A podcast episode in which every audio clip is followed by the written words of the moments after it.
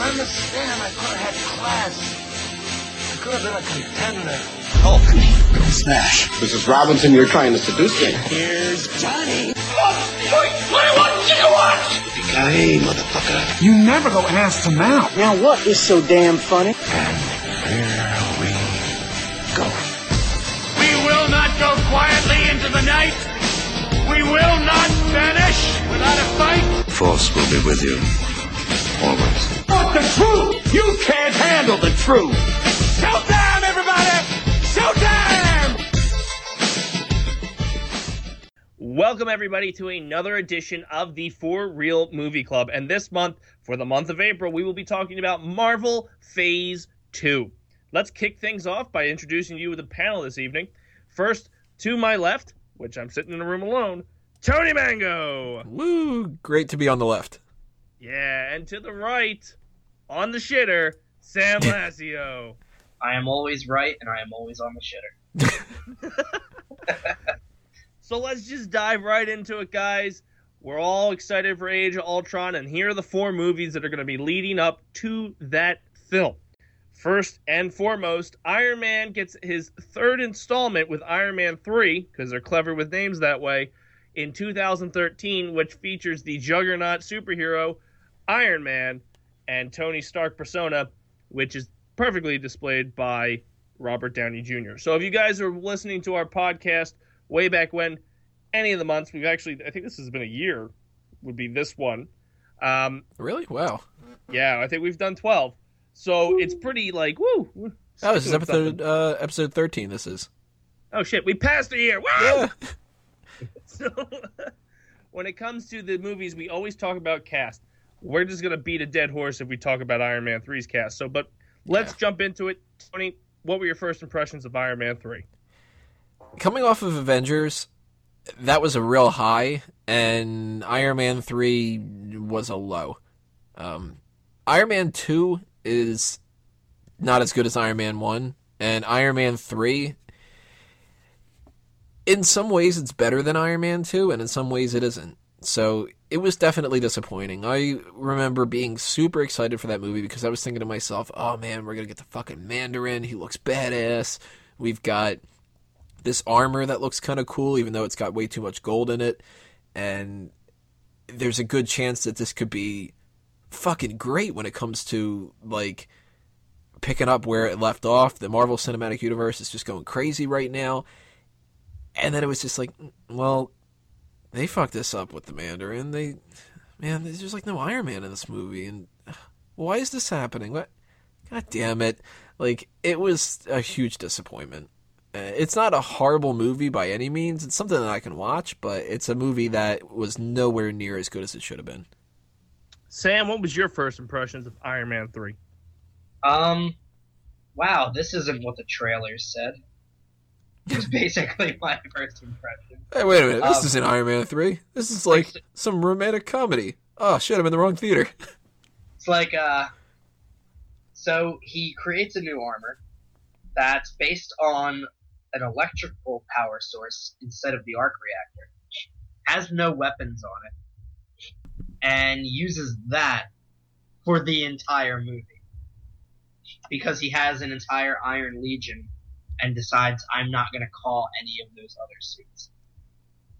Uh, Mandarin was fantastic until we found out who he was. Um, and like people say, like, okay, I get it. It makes sense about like Killian saying like once you like put yourself out there, you're a target.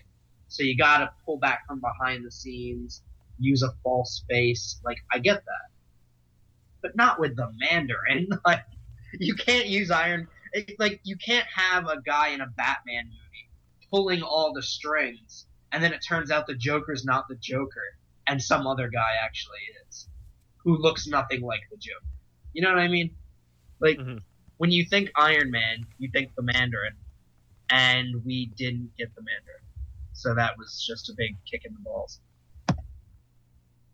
So one thing that's different about this film, and I think it's worth bringing up, Iron Man One and Iron Man Two were both uh, directed by Jon Favreau. Uh, this one was not. Uh, this one had Shane Black at the helm when it comes to this uh, film. that obviously does a difference. Uh, it, Marvel has a terrible track record with their directors getting frustrated leaving, like because their creative freedom is limited because there's a larger scope that sometimes these directors may not a care about or b see. Um, BC. When it comes to Shane Black, do you feel that him directing this is why it couldn't get off the ground and doing the screenplay, or do you think whoever they put in that seat, this would have been a flop no matter what? Well, not a flop, but just not as impressive as it could have been. Sam? I'm going to say it comes down to the uh, script. I'm not going to say it was the director. I know the director's got this uh, flavor for doing things during Christmas time. I actually thought that wasn't a bad thing, because then when you actually do the timeline, it only sets this movie up six months after the Avengers. So instead of dealing like a year later or something, it's it's a tangible amount of time. So he has this near death experience. He's still doing the post traumatic stress disorder. He uh it, like it, it made sense to me, like the whole Christmas thing. What I didn't like mm, I couldn't really pin on the director. At least that I'm aware of.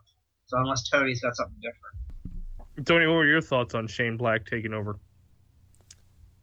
It's a little weird. Um, Shane Black, I'll admit, um, they're probably on other podcasts too. Maybe not. I don't, I don't remember when I started doing the podcast in relation to the different viewpoints that I had, but there was a time period for years and years and years that I kept using Lethal Weapon as my go-to this is a dumb action flick that has no heart and no soul and it's like what idiots would like because I hadn't actually seen it.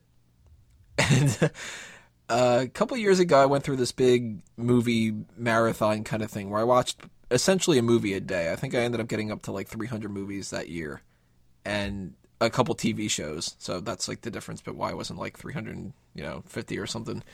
But uh I watched the first Lethal Weapon movie, and I liked it a lot. And I liked it enough that I ended up watching Lethal Weapon 2, 3, and 4 almost like those four movies in a row and over a two day span because, you know, you start at night, you lead towards another one and stuff. But I grew to appreciate uh, Shane Black, and I haven't watched a lot of his other movies, so when they announced that he was going to be directing this, I was disappointed because I wanted Favreau to come back, but I wasn't like afraid because I was like, well, you know what? He's actually pulled off the Lethal Weapon ones. Like these are going to be a, a good sign that we can get a good film out of him. I don't think that he has too much to blame for the downsides of this film. The Christmas thing I could have gone away with. It didn't really matter that much to me, but he specifically said that he wanted to kind of make this like a little bit like a Bond film, and I love Bond films, but that is one of the issues with this. I think uh, where he and maybe this is a mandate from Marvel. I gotta feel that the Mandarin thing was like a 50-50 split. Like he had a good idea that he thought of doing the twist, and Marvel maybe told him beforehand, yo, we can't do the Mandarin as the Mandarin because we want to get around that and not be like racist. But he could have added some good flavor to this, and he could have been a little bit on the opposite side. I don't really know. I'd be really curious to see what was in the script before he came on board. Um, but as far as the shots that seem like they're Shane Black shots and stuff, I like them. They just seem a little bit out of place when it comes to uh, this phases that we've done, we did phase one last time. We're doing phase two this time. I want to bring this up because a lot of us walked out with a bad taste in our mouth after Iron Man 3 had ended, and they immediately correct that when Thor the Dark World released on Blu ray. So we're going to talk about the one shot. Did the one shot, All Hail the King, um, I'll start with you, Tony, did it ease the blow of Iron Man 3, or do you think that that's just Marvel's way of saying, "Hey, I'm sorry, we fucked up." Oh, that definitely is. they never would have done that one shot if the reaction would have been positive, guaranteed, because everybody that had anything to do with the comics, uh, you know, fans of old Iron Man things and stuff, everybody was just like, "Fuck you, really." Like that is a gross fuck you to the Mandarin character, and you know, he's not the coolest character in the world. He's not the Joker or anything, but he is the principal Iron Man villain. And when you go and you don't do the Ten Rings, eh, you know, you set it up in the first film and you reference it in the second one, and you know, you're expecting to see the Mandarin with with ten actual rings, or at least something more than like if they would have gone with the Trevor Slattery character is the puppet and they go the same exact route, but he's not a ridiculous puppet. I think that that would have gone over much better. But they went with a cheap laugh, and that's what seemed insulting.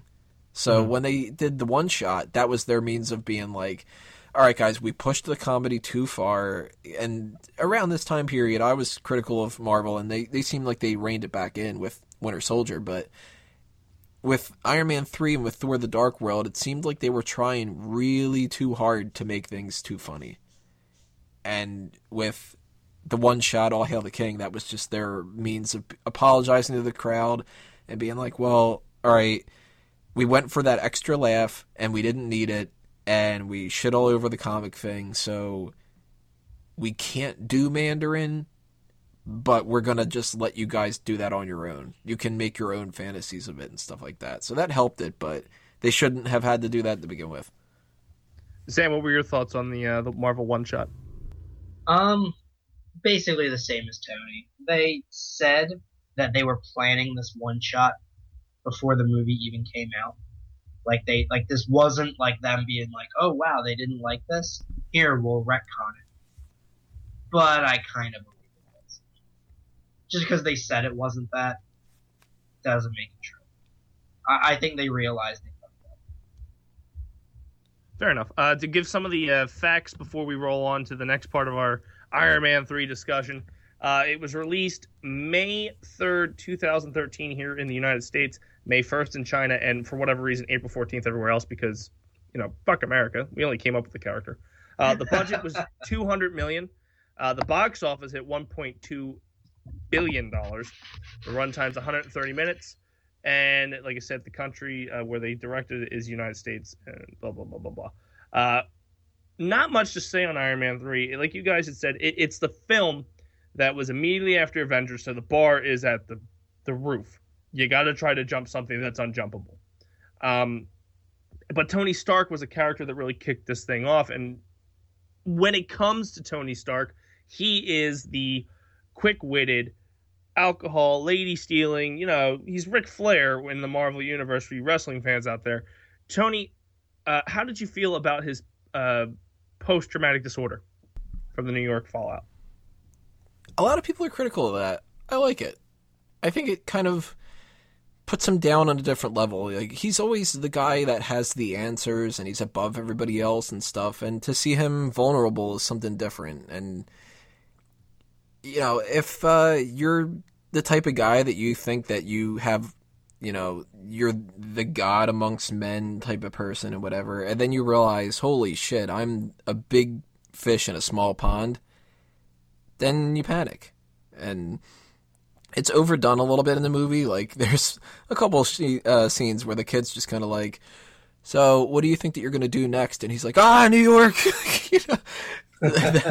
that's a little bit shoddy, but I do like the idea that when, at least in that one scene where he's talking to Rhodey, and the little kid comes up to him, the the littler little kid, and is just like, oh, you know, what happened with New York and all this, and was that fucking scary? You know how like you almost died and shit, and then he's like, I gotta get out of here, like that kind of thing. Uh, yeah, he's just like, "How did you get out of the wormhole?" And he's just, "Oh fuck! Like, no, don't get away from me." yeah, that I liked. They overdo it a little bit, but I like the story of that, and I like that they seem to be carrying this uh, forward. You know that that could be a good motivator for everything from Age of Ultron to Infinity War, and apparently Inhumans because that comes afterward, which doesn't make any sense to me. But okay, Sam, what was your thoughts on the whole uh, PSTD or PTD or whatever the fuck they call it? I loved it. It makes- Yeah, it, it makes complete sense. Of all of them, other than his brain and his intelligence, Tony Stark really is nothing. Like Five, four, three, we two, joke one. about like Black Widow and Hawkeye, but if you take Iron Man out of the suit, he's done. like you can't take Banner out of the Hulk because Banner will transform into it. You can't take away Hawkeye's skills and Black Widow's skills. You can't take away Cap's strength, and you can't take away Thor. Even when he had his powers gone, he was still a badass. Iron Man without his suit is nothing. And I think he realized that, and it really like the whole PTSD thing. If you were gonna give it to one of them, it was gonna be Stark, and I'm glad they did that. So let's go through it. Tony, we'll start with you. High point, low point, uh, and final thoughts and a ranking one to ten on Iron Man three. It's tough. Um, I'll do the favorite and least favorite part first because that's a lot easier. uh, least favorite thing, of course, the Mandarin twist. Fuck that. Uh, favorite part though, how awesome was it when all the armors show up? Oh yeah. Like as much as this movie has its flaws, that was something that was fucking cool. Um, and we all thought we were stupid enough to be like, "Was that Hulkbuster?" And it's Igor. and then it's Yeah. like, as soon as we see the first shot of Hulkbuster in the uh, Age of Ultron um, concept Trailer. art, we're like, "God damn it! Of course that wasn't shitty little Right. Igor." Like, you know, Iron Man three is a movie that if the first Iron Man movie wasn't so damn good, this wouldn't look as bad as it is in comparison. So I like the movie, and it's something that you know I could put on and stuff like that. But compared to how great some of the other movies have been, it doesn't hold up. So if I'm generous, I'll give it a seven out of ten. Sam, what were your high points, low points, and a ranking one to ten on Iron Man three? Hmm. Low point, like Tony said, has got to be the Mandarin twist, and the fact that like I really did not like Pepper's thing at the end, where she kills Killian, and then she's like, "That was really violent." It's like I, I just like I groaned internally at that moment. Um, high point is probably like Tony said, it's got to be that final fight, like where he's jumping from armor to armor we got to see like a lot of comic armor come to life. We saw Silver Centurion. Uh, you had like Igor popping up as like a proto Hulkbuster, maybe. Like all these different things that like you love in the comics that you get to see. Uh, and then and then the fact that everybody bitched that Iron Man three didn't set up Phase two. Well, it kind of did, because the Iron Legion became Ultron bots. So I'll give it the benefit of the doubt for that. Um, overall, just when I first saw this movie, I turned. I think I was next to Tony. I just I turned to him and I just went, I hated that. like that was just uh, the credits are rolling up and I just go, I hated that. The second time I saw it, it was a little bit easier on me, and by the third, fourth, fifth time I saw it, I was like, all right. Like the stuff I hated about it, I'm over it. So now just on its own, I gave Iron Man 1, last four Real Movie Club, a 9.5 out of 10. I gave Iron Man 2 a 4.5 out of 10. So justifying the fact that I liked this more than Iron Man 2, I will give it a 5 out of 10. Well, there you have it, folks. That is Iron Man 3, and it is in the bag. Stick around here on YouTube as we go into the next film here on the For Real Movie Club Thor The Dark World. Welcome back, ladies and gentlemen, to the second part of our April For Real Movie Club of Phase 2 Marvel movies. We're talking about Thor The Dark World, and I'm joined with Tony Mango and Sam Lassio again, and we're about to call Heimdall and head to Asgard. First impression, Sam, what did you think of Thor The Dark World? Uh, first time I saw this movie, I said I liked it more than the first Thor. The longer I saw it, the more I realized that there were a lot of problems with this movie. And even though they didn't make me dislike the movie, they still kinda kept me from loving it. Tony, what were your th- first thoughts on Thor: The Dark World? Well, after Iron Man 3, I was thinking there's too much comedy. They're taking this in the wrong direction, and Phase 2 might not be as good. It might be one of those instances where the sequels just don't follow up from the originals. Disappointed in Iron Man 3. Thor the Dark World, disappointed. And I was like, fuck, man, we are screwed. Avengers 2 was going to be terrible. Like, they're going to just keep this downward slope going. Thor the Dark World is essentially the parts that I don't like about the first Thor are abundant in this. And the parts that I do like about the first Thor are almost non existent. Or if they are in the movie, they're twisted in a way that makes it less entertaining. Like, I love the Asgardian aspect, and I don't like the Earth kind of stuff. And what do you do in this movie? You add another character from Earth who is a klutz kind of a thing. And uh, what do you do with Asgard? Well, you try to make it Star Wars. Now, I fucking love Star Wars, but there's something odd about, uh, you know, seeing basically like a speeder on screen and stuff. And for somebody like me that does love Star Wars and does not like things like Game of Thrones, it's weird for me to say it, but I like the opposite kind of twist of that with the first Thor. So, Dark World, you got a villain that's disappointing. You got like this is just a, a huge step down, and if it wasn't for basically one part of the movie, one character, I think the thing would be a huge bust. Now you you dipped into it a little bit and want to talk more about this movie uh, as something that didn't do too much in the first movie. In the first movie, we got a little glimpse of Asgard here and there, and only of one other realm. In this one, they're just showing all the realms as much as possible. Hell, the final fight sequence, they're fighting through the realms. Tony, did you enjoy the way they expanded on the Thor universe uh, more so in this film than they did in the previous film?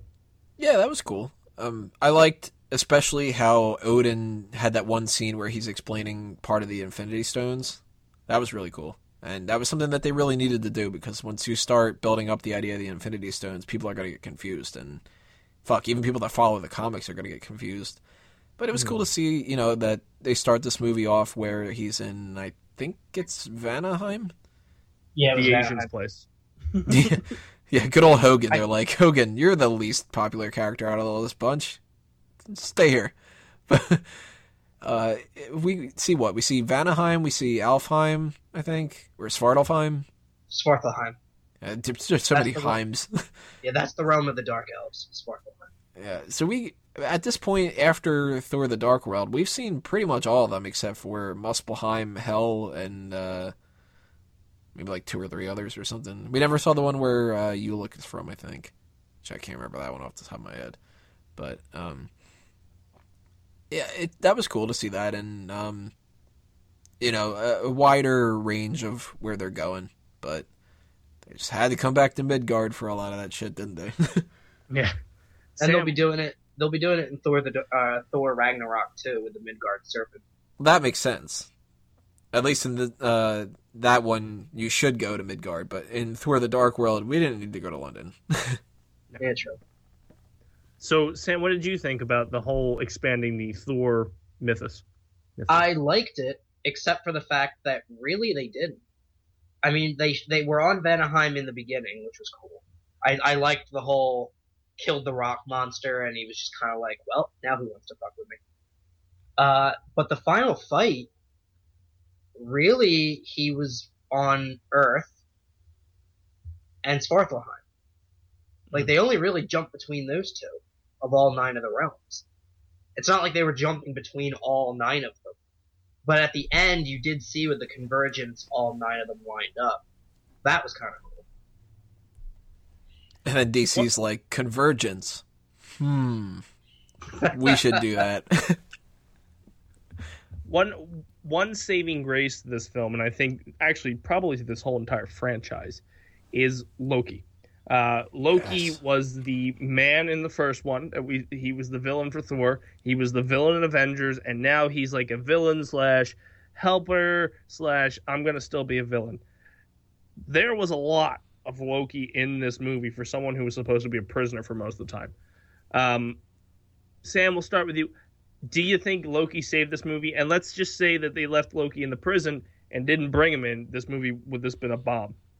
I think it wouldn't have been a bomb, but I think he definitely helped the movie. Which is interesting because when I saw it in the trailers and in the previews on TV, I'm just like, God damn it! They're just gonna find any reason to shoehorn this character into the movie, like because he was popular in the Avengers. So now it's just gonna be like, hey guys, remember he was in the Avengers? Now he's in Thor: The Dark World too.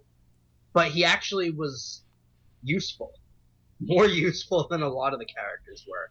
So I actually did appreciate it, and I still appreciated that even though he was helpful, and and the whole like, it did he like try to kill Thor, and then it turned out he didn't.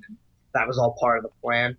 He still was doing his goal of getting the throne, like throughout all that, faking his death and everything. They were true to the character. He was useful, and I did like the banter between him and Thor in that uh, dark elf ship. That was kind of funny. It's like, Tony, well, you were your- just Go ahead. Oh, he cut me off. Like, like his grandfather's head. Tony, what were your thoughts on? Oh, great! And so glad that you were able to get that comment.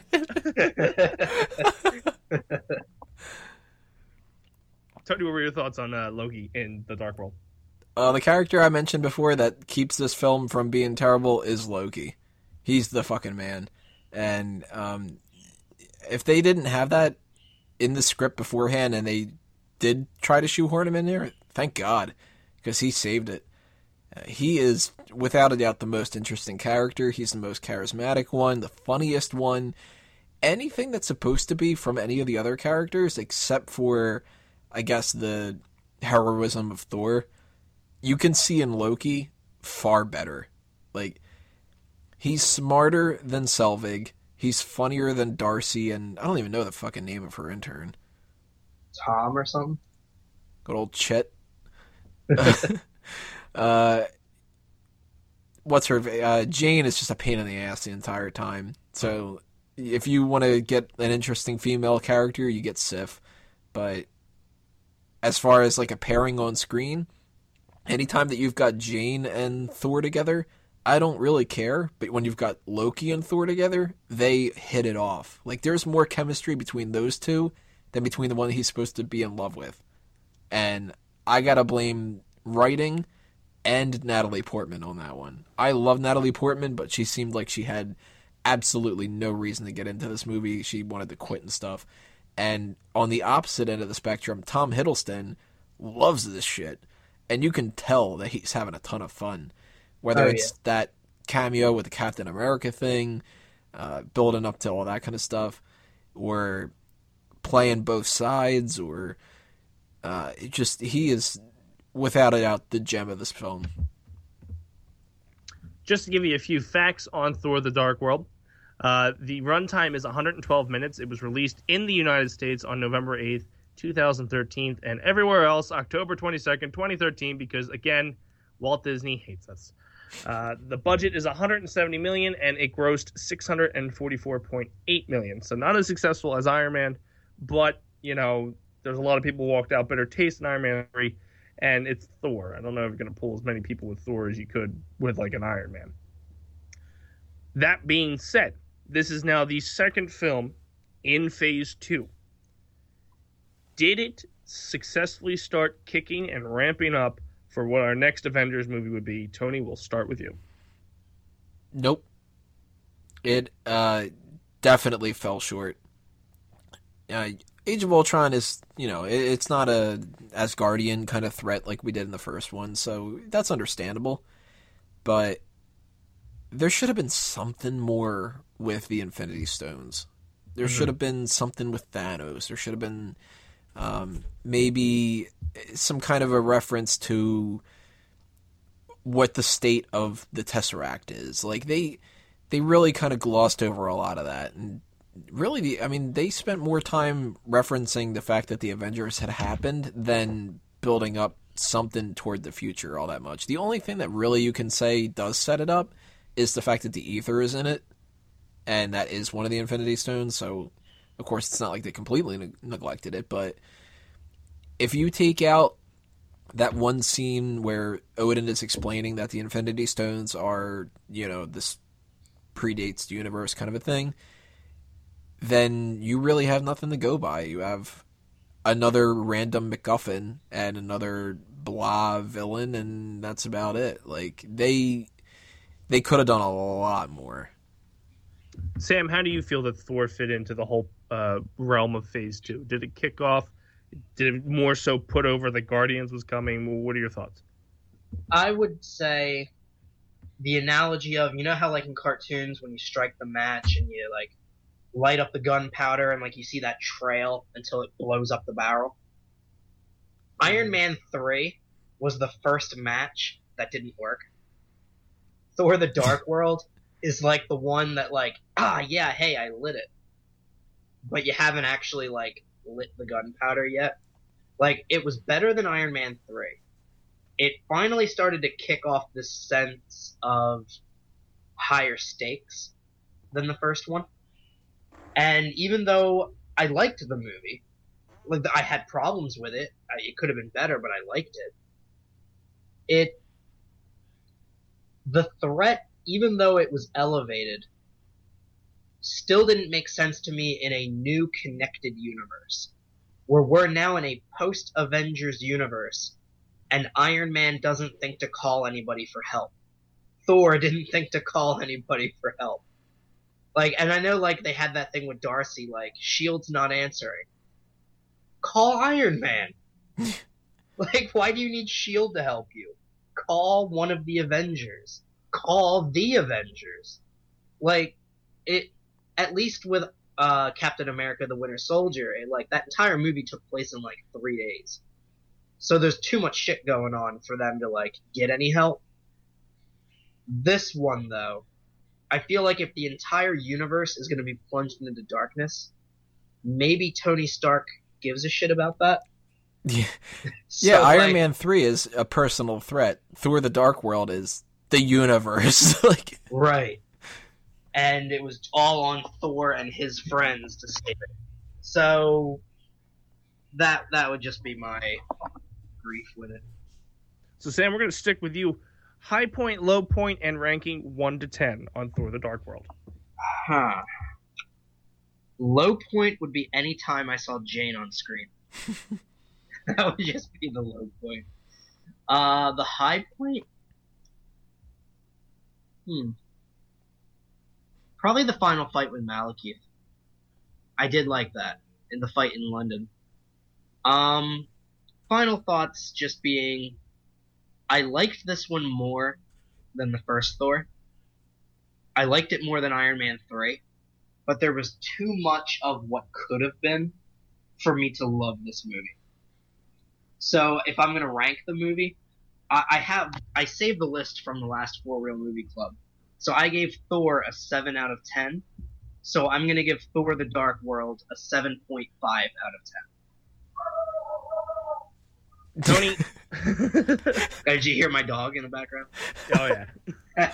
hey, fuck you! I like that movie.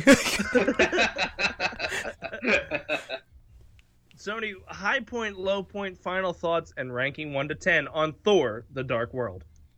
High point. There's two high points to this film. One of them's a stupid one, and one of them's just uh, amazing. Uh, the stupid one. this is like it's pretty bad when you can say that this is a high point. When Thor puts Mjolnir on the fucking coat rack, yeah. that's like that's funny. That's like a high point in the middle of this crappy film. But the other high point, which is on a more serious kind of note and stuff, Loki's fake death. I liked how they did that. I liked how he, um, not only like that he faked his death, where that could be the reason why Thor is not looking for him and trying to track him back down and stuff like that, but I like how you got this like real sense of feeling that he's legitimately sorry when he is apologizing to Thor. That's the best acted scene in the entire thing, where he's just, you know, I'm sorry and like I sacrificed myself for you because you still are my brother and stuff. And the only downside to that is part of me was thinking, damn, that would have been a good way to end Ragnarok. Like Loki sacrifices himself, and that's his, kind of like his redemption, sort of. I mean, you can't be redeemed at this point, but that was good. That was, you know, if they could have made the whole film on par or close to that kind of stuff, it would have been good. But instead, they had my low point of this whole thing Naked Selvig. Selvig is a character I've lauded. Uh, I'm not lauded. Uh, I've been just so against because in the first film, okay, he's kind of shoehorned in there a little bit. He's just a guy that explains a lot of the plot, and he's just, well, I know Jane. Why do you know Jane? Like, what's the point in you being in here? Jane can talk. She can explain everything.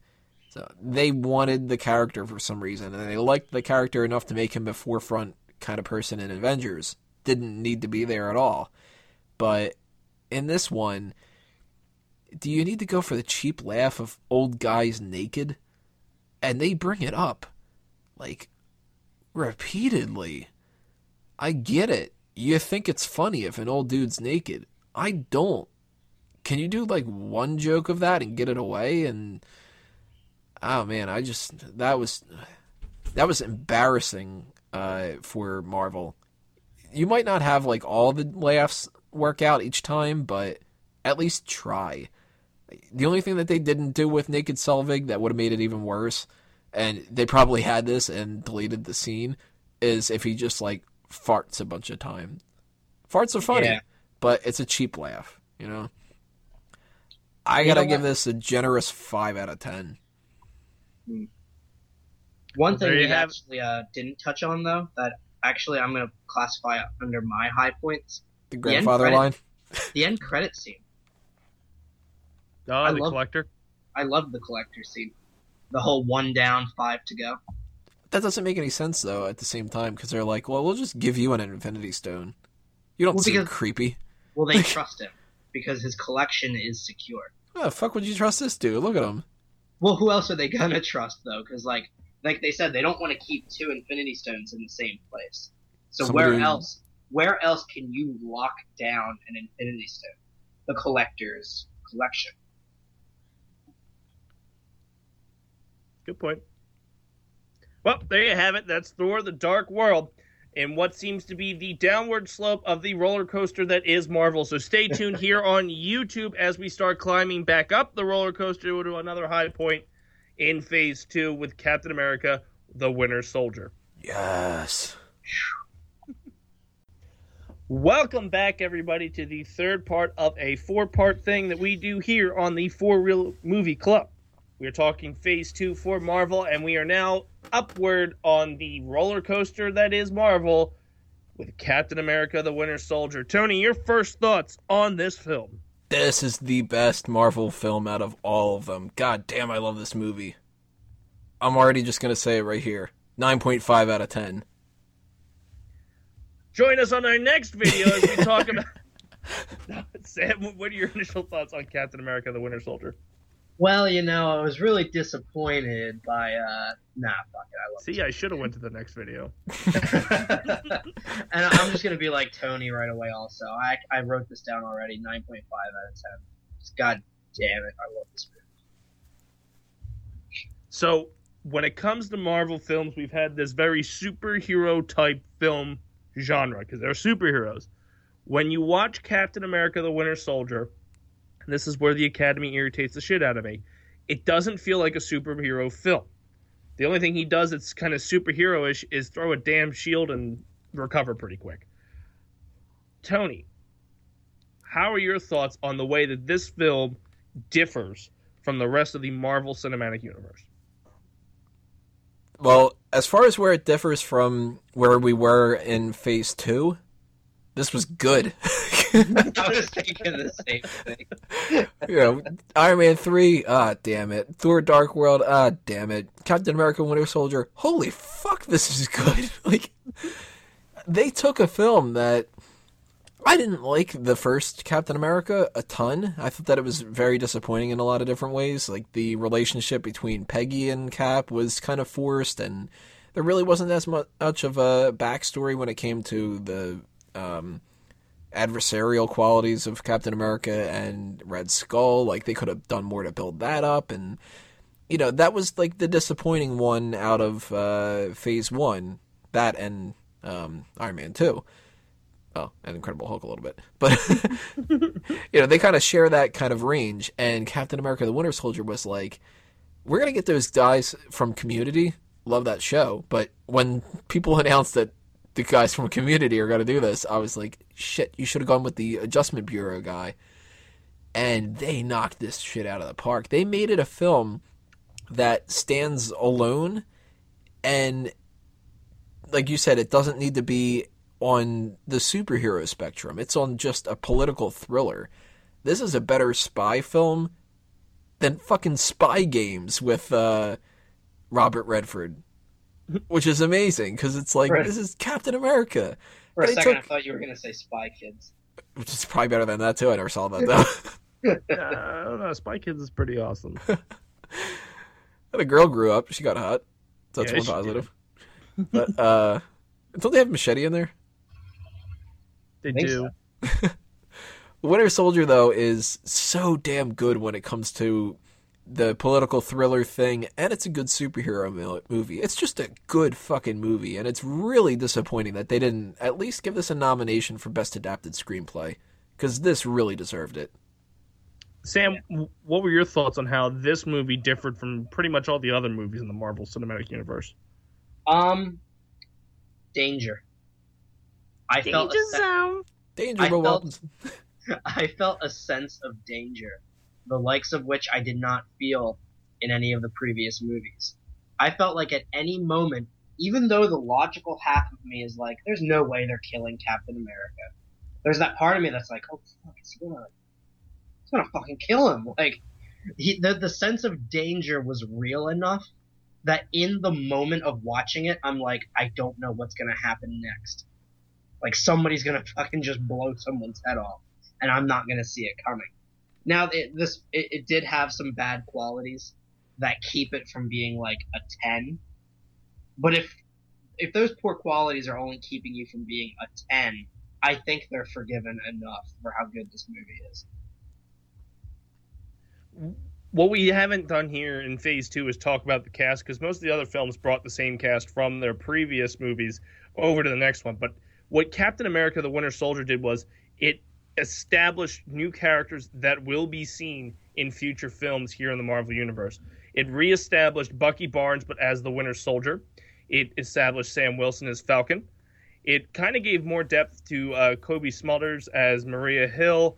Uh, it introduced Sharon Carter, and we had the introduction of Robert Redford for a character that I, I firmly believe should have been the Red Skull at the end of it. But you know, Hugo Weaving's a dick. Tony, what did you think about about all the new additions that came on to Captain America: The Winter Soldier? Well, back in the mid 2000s and stuff, when uh, what was it, 2008 when Iron Man came out, Yep. Yes. I left that movie theater and I said, when are they going to bring Abed in? Uh, no, they. The downside to this is, I think Sharon Carter. I don't think that she holds her weight as much, and maybe that's a little bit in the script. Maybe it's a little bit more so in um, the actress, the choice that they got, Emily VanCamp. I think they could have gone with somebody stronger, and I think that they could have hit her uh, a little bit stronger too. That's actually pretty much the only thing that I make it have that nine point five out of the ten is because she doesn't play that big of a part, but. Sam Wilson is great. Falcon is a dumb fucking character. I'm gonna say that right now. Like, I don't care if he's got lineage for his uh, his race when it comes to like, well, he's one of the most prominent black superheroes out there and stuff. That's great. You know, I'm perfectly fine with that. Uh, that's not the reason why the Falcon character is dumb in the comics. I don't care what it is. It's because he's the fucking Falcon. He talks to a Falcon and he's got wings. I don't give a shit. I don't really care about Angel from X Men either and he's total opposite uh kind of like he's a dick and he's poster boy Nazism, white guy, blonde hair kind of a thing. Like I just don't like characters that boil down to wow they can fly, and when you go to the crazier method of like a bright red suit and he's got an actual falcon bird and stuff, like he always seemed like a weird sidekick to Cap. But in this movie, they ground him in the reality. They make him a character who's interesting, who's fun, funny.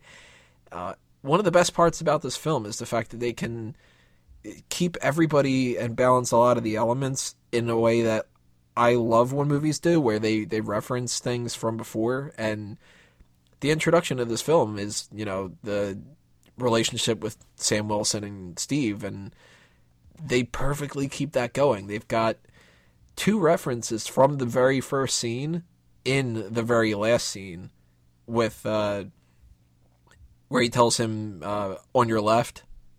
That thing uh, is paid off so well with him waking up in the bed and on your left. Like I got goosebumps in the theater at that point because I'm like, they did it. Yes, that's so great.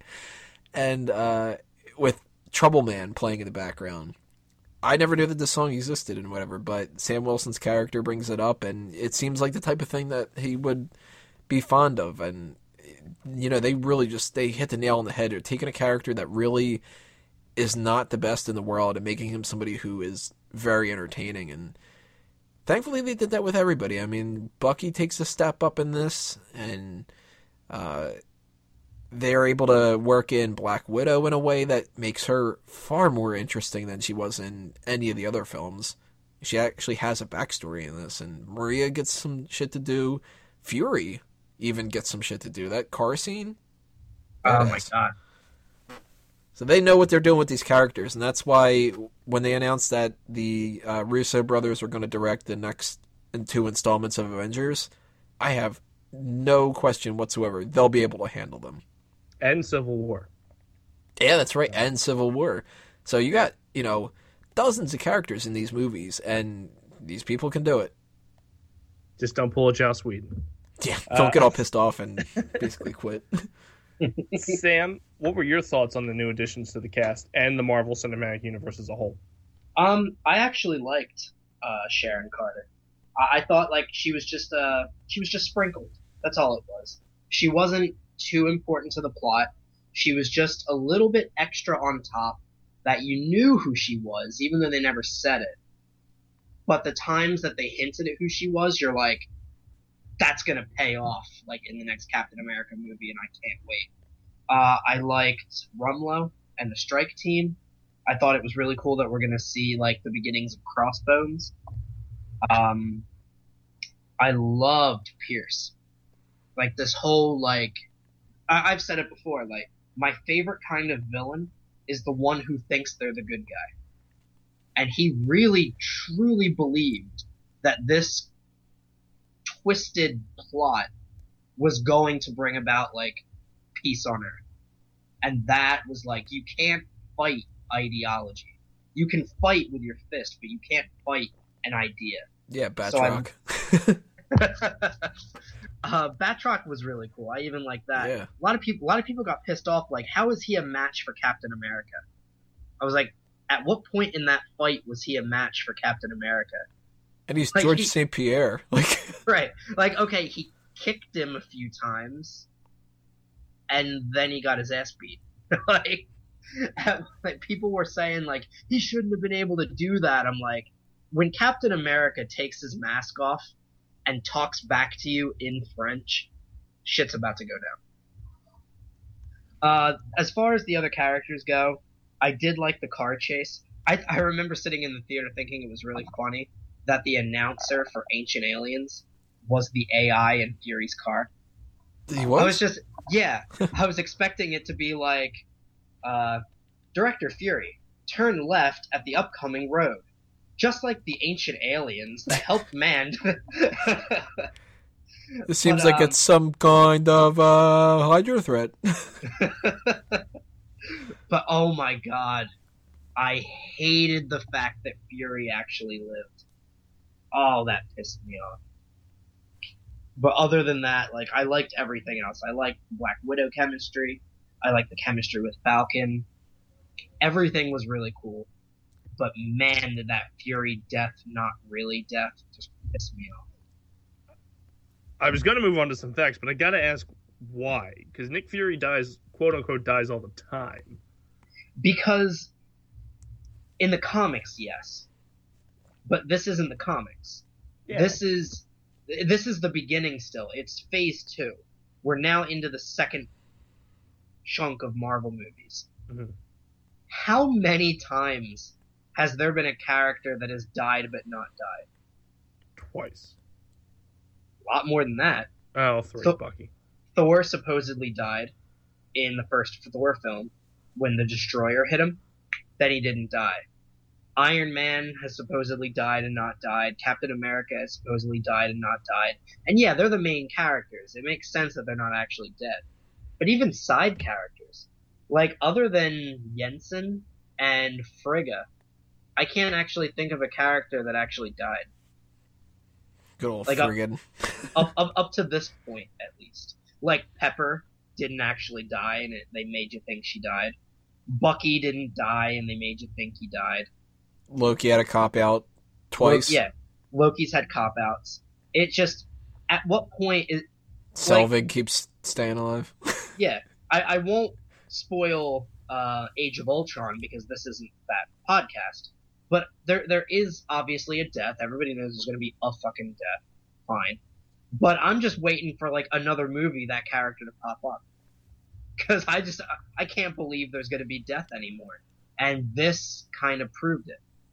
Like now I can't believe if some if a if a character that's not an Avenger is in a life-threatening situation, there's going to be a part of me that's not buying it now. Man, you're gonna be pissed when they kill Tony Stark. to give some facts about Captain America: The Winter Soldier, uh, it was released April 4th here in the states, a week earlier. Because again, like I said in the past two movies, Walt Disney hates the people that made them. Uh, the budget was 170 million, and it did a lot better than Thor did when it got 714.8 million back. So, same budget, did better than Thor. Goes to show Uh, you make a good movie, you get good uh, results. Absolutely, I guarantee you the but the Civil War is gonna be it could be a fucking flop, but it'll probably do great because the names are attached to it. Um, with a runtime of 136 minutes. So we've gone through the characters. We talked about uh, the difference between this Marvel movie compared to every other Marvel movie out there. Pretty much, I need to know right now, Tony. High point, low point. Sum it up. Final thoughts and one to well, you said 9.5, so there's no need to rank it. I love pretty much every single thing about this movie from top to bottom. I loved the addition of Peggy Carter in that one scene with the Alzheimer's, which was just amazing.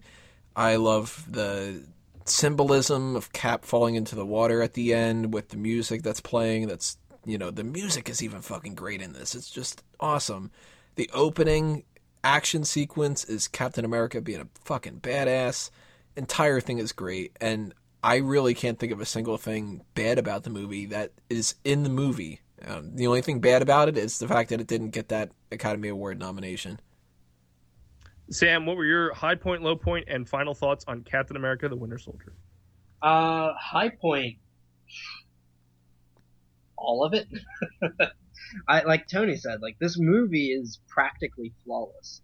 I loved ninety five percent of what I saw, and that's why I gave it a nine point five. Like about ninety five percent of the movie was amazing.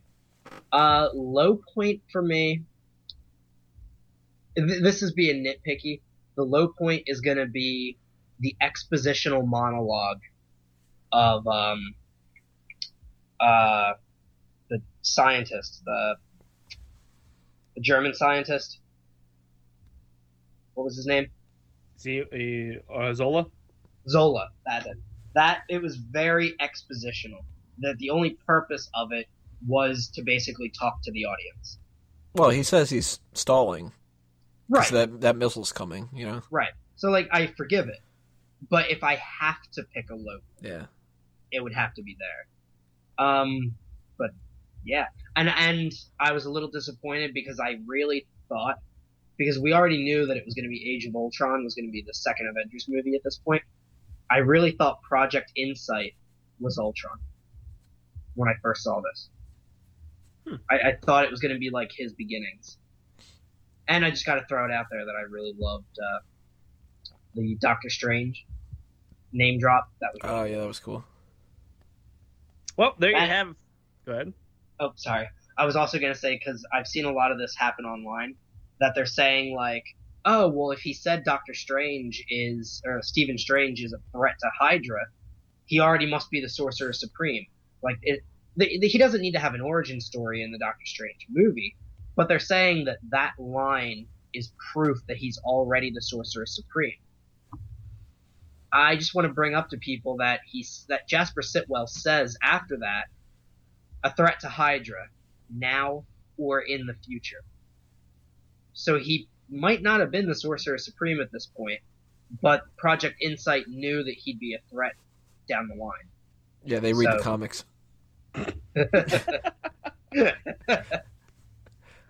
Well, there you have it. That's Captain America: The Winter Soldier here on the For Real Movie Club.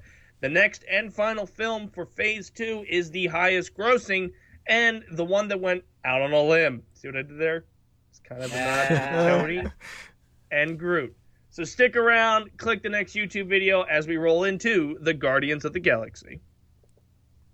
Welcome back to the fourth and final part of the For Real Movie Club for the month of April as we talk Marvel Phase 2. So, this is the movie where Marvel said, fuck it, we can do whatever the hell we want. Guardians of the Galaxy was the long stretch, and to be honest with you, from this perspective of the moderator here, had no interest in seeing, but came out going, oh my god, this is phenomenal. Wow. Sam, what was your initial thoughts on Guardians of the Galaxy?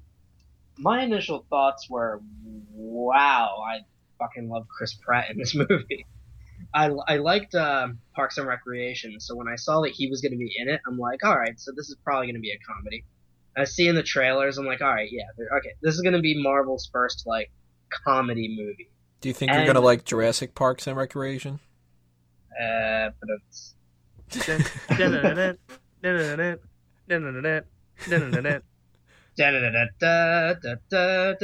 Yeah, I was just gonna do that. um, first thoughts on just seeing the movie as a whole, it just it completely blew me away. Like, you're just coming off of the Winter Soldier. They hit it out of the park again.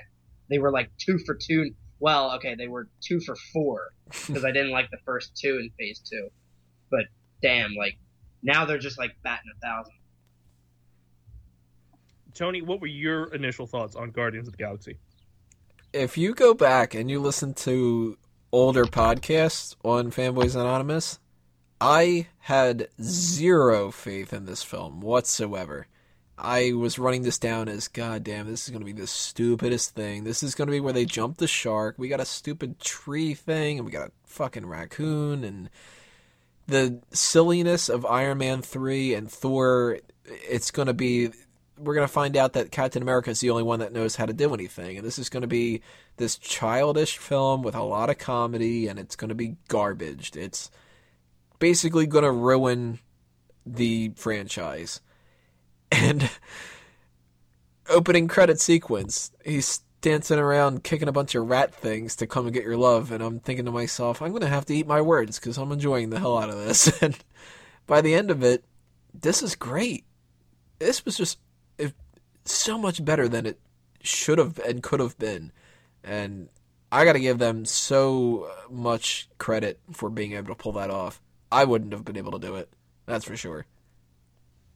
Now, as opposed to the first three movies we talked about here uh, this month on For Real Movie Club, uh, this one is brand new, first of its kind for Marvel, and really just kicking off their own little franchise. Uh, so, casting, we get to talk about it this time. Chris Pratt is, of course, playing Star Lord. You have Zoe uh, Saldana, who wanted to go with a different color this time uh, rather than blue or black. She went green.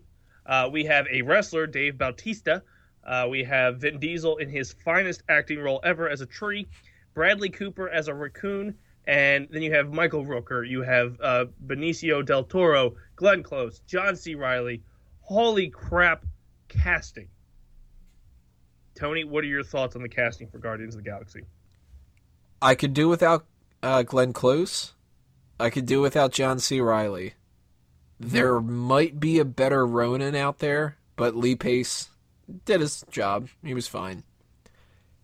Everybody else knocks it out of the park. Uh, Bautista's not a great actor, but he, you know, he didn't have exactly the most, you know, ridiculous role to pull off.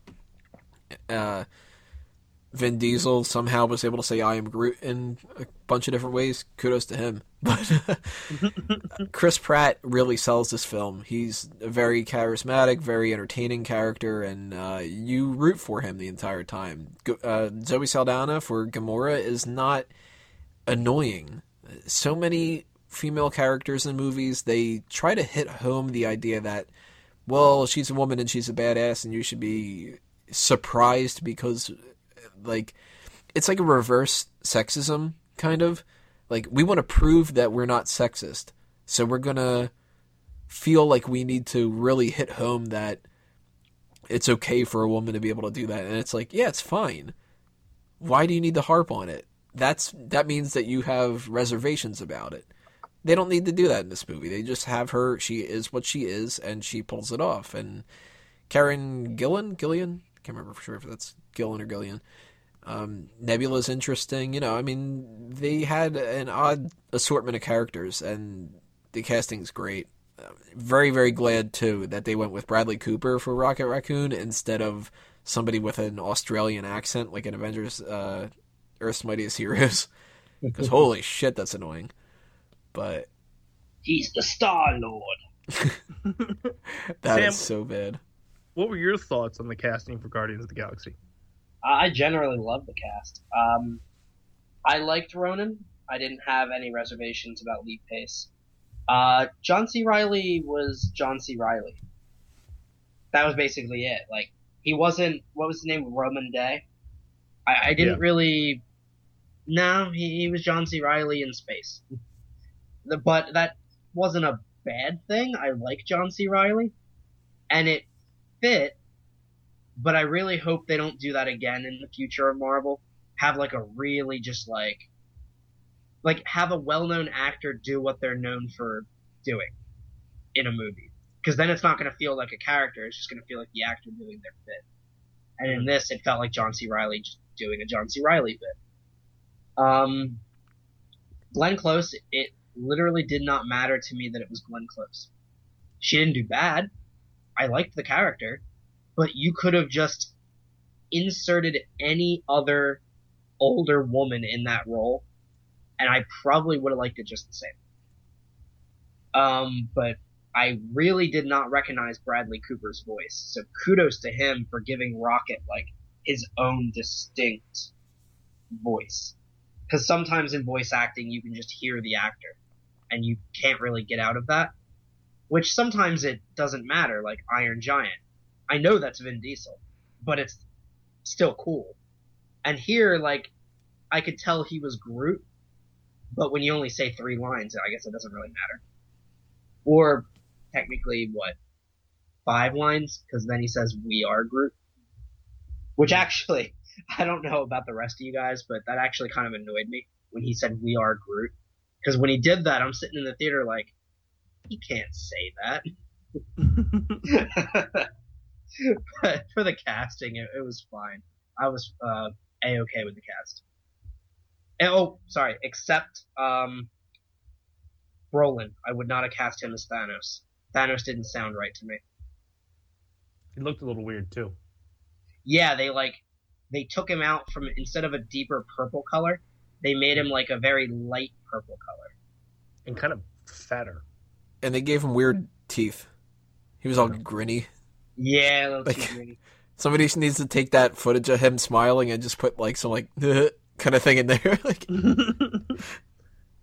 now, when it comes to this film, it's really the first of its kind for Marvel because it's it's in space. It, it's dealing with a completely different subtopic that will eventually lead to what everything else has been building to. But starting like, all right, we know that you guys are in phase two, but really th- this is a phase three type movie because they're going to build to the Infinity War rather than Age of Ultron. They're never going to know what the hell an Ultron is, except for the fact that Vision was created from Ultron. Right. Do you feel that this was a good Kickstarter and a good like backlining to help kick off what will eventually be the Infinity War, where it's like, ah, fuck, just any actor in Hollywood wants to be in it, let's do it. Uh, we'll start with you, Tony. Yeah, uh, they did more to set up what's coming for the Avengers and stuff like that for both sides of the story. I mean, the stories themselves and for how to just get around it from a writing perspective and casting and everything. Like they really, this film did a lot to help the franchise.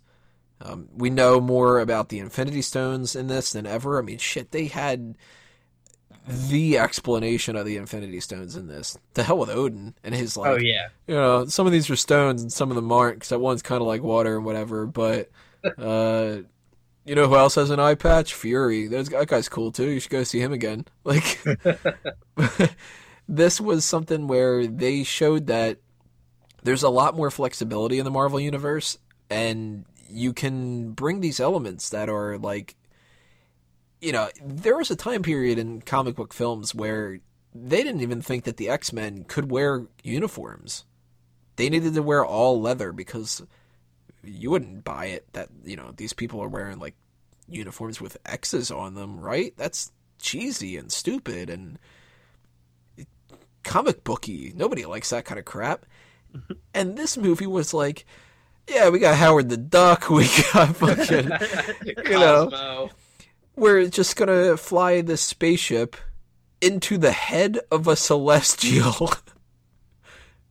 it's like it's amazing. This showed that Marvel is able to take the series in the direction of the comic books, and that not only is it going to succeed, but it's going to be viewed in such a positive light that, like you mentioned about getting actors and stuff, Al Pacino is going to be in a fucking movie now. Like Ooh-ah. that's crazy. Al Pacino looks at this movie and he goes, "Oh, they took the rocket, uh, the rocket raccoon. They took the tree. I don't know this shit." And it's like, kudos to you guys. You pulled that off. Amazing. It's gonna be Guardian of the Galaxy 3 versus Scarface. Uh, Sam, what were your thoughts on this really kicking off phase three and tying a lot of the loose ends that uh, the other phases have done?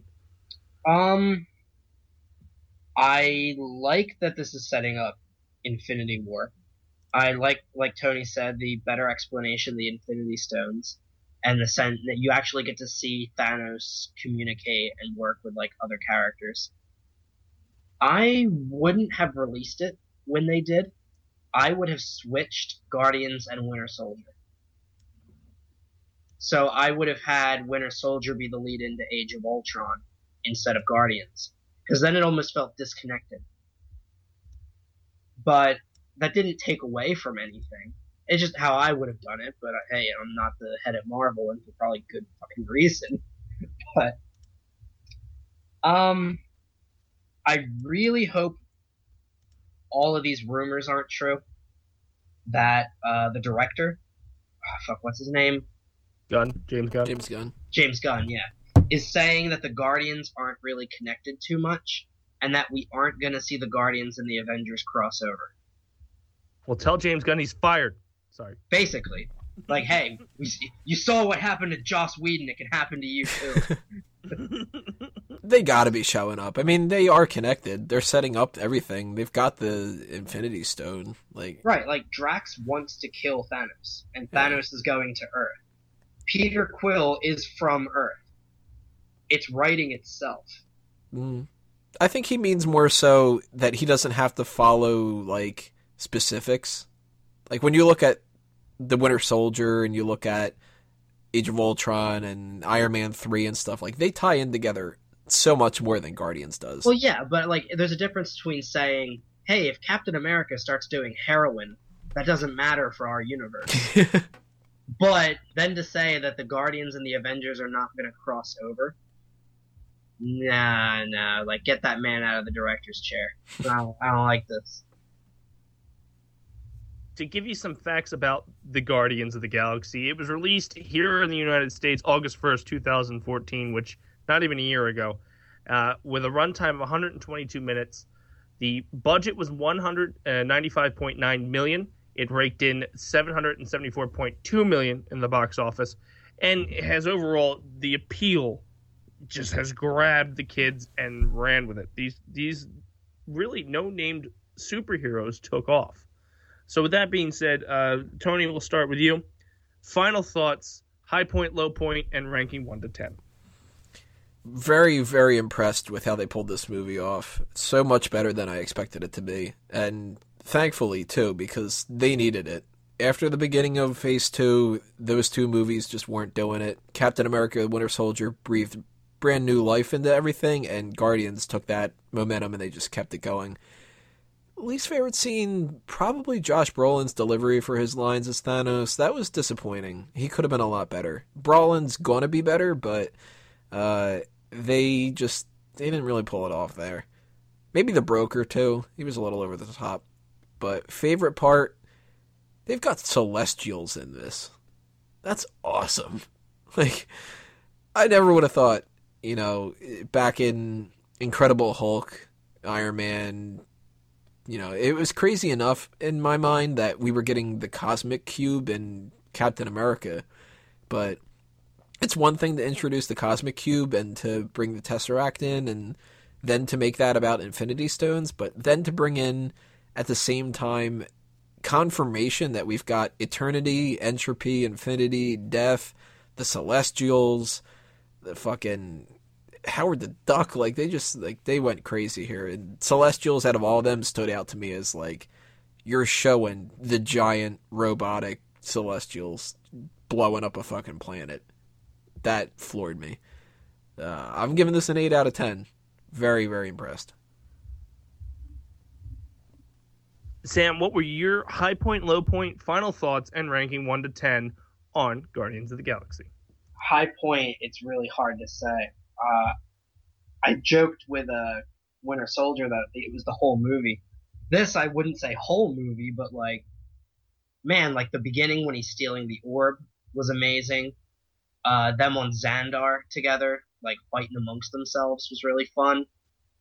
The battle at the end was really cool. Like there was a lot to it. I loved the uh, the celestial head and all that stuff that they did inside there. Low point, the very beginning, him as a boy on Earth. I wasn't feeling it, and I thought it was really stupid that like when they rushed him out of the room and his mom was dying that like if you remember the scene, like he's a little boy and he's just holding his hands out in front of him, like, but I wanted a hug, and then he just kind of runs outside. Like I thought that was a little lame, but I would say that I would give this movie a nine out of ten. It was really damn good, and the bad parts about it are nothing but nitpicks. So I, I gotta give it a nine out of ten good movie. Well, there you go, ladies and gentlemen. That's Guardians of the Galaxy. And just one note I'd like to make about this uh, film before we wrap up here on the For Real Movie Club. Phenomenal fucking soundtrack. Oh my god, yes. Oh, dude. I don't even like old songs for the most part. It really needs to be something really catchy for me to get into it. Trouble Man and Captain America, like, bunch in this one. I don't like Ain't No Mountain High Enough. Mhm. This movie made me like that song. I don't even I- like Cherry Bomb. I, Yeah, I, I, still don't like that one. I bought the vinyl record because of this. nice. and that it is going to be worn out before the the second movie comes out. I am more excited about the vo- Awesome Mix Volume Two that we're gonna get next round Oh yeah. because it's going to be phenomenal. It's gonna So- be German techno. Rock me Amadeus, rock, rock me Amadeus. Yeah, it's gonna happen. Uh, so there you have it, ladies and gentlemen. That is the For Real Movie Club for April, which is Marvel Phase Two. Let's go around the panel and see what everybody's got going on. We'll start with you, the man, Mr. Mango. Alrighty, guys. Uh, fanboysanonymous.com. Always more podcasts coming your way and articles on the website and stuff like that. Uh, we are going to be having more Marvel talk, uh, ver- you know, pretty much right now because the next upload for YouTube and iTunes and Stitcher is going to be a review point of Age of Ultron. Uh, we are going to, of course, cover everything else Marvel related. If you're interested in our thoughts on Ant Man, check that out later on this year.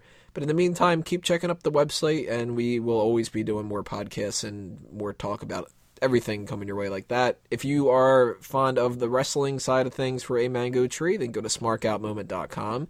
Listen to the Smack Talk and Monday Night Raw post show podcast on iTunes, Stitcher, and youtube.com slash smarkoutmoment. And if you want to hear us ramble about a bunch of nonsense and goof off on another podcast, the All Talk Show, you can find that live on megapowersradio.com whenever we decide to do it. It's a random one. And you will be aware of when we decide to do those random ones by subscribing on facebook.com slash all talk show. But if you can't catch it live, then you can just listen to that on the archive version on, you guessed it, iTunes, Stitcher, and youtube.com slash all talk show. Now let's kick it over to the myth, Sam Lassio. What do you got going on? Not nearly as much as that. uh, you guys can catch me writing more articles for fanboysanonymous.com. Uh, you can catch me on Tumblr at science101blog.tumblr.com and commonsense.stopshere.tumblr.com. Uh, you can follow me on Twitter at Sam Lassio, and you can also catch me on Science 101 on Facebook. Well, there you have it. That's the For Real Movie Club for the month of April. So if you guys are a fan of the For Real Movie Club, make sure you check us out here on the Fanboys Anonymous YouTube. Subscribe, like, all that crap you do with YouTube. And check us out next month as we do dinosaur films. Rawr, because we're going to prep for Jurassic World. So, thank you, moviegoers, for listening. Check back next week.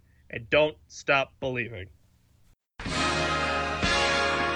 At no point in your rambling, incoherent response were you even close to anything that could be considered a rational thought. I'm too old for this. Good day, sir! You stay classy, San Diego. Roads? Well, we're going, we don't need roads. Frankly, my dear, I don't give a damn. I'm finished. That'll do, Pete. That'll do. Hasta la vista, baby. Hey, everybody! We're all gonna get laid! You're still here? It's over. Go home.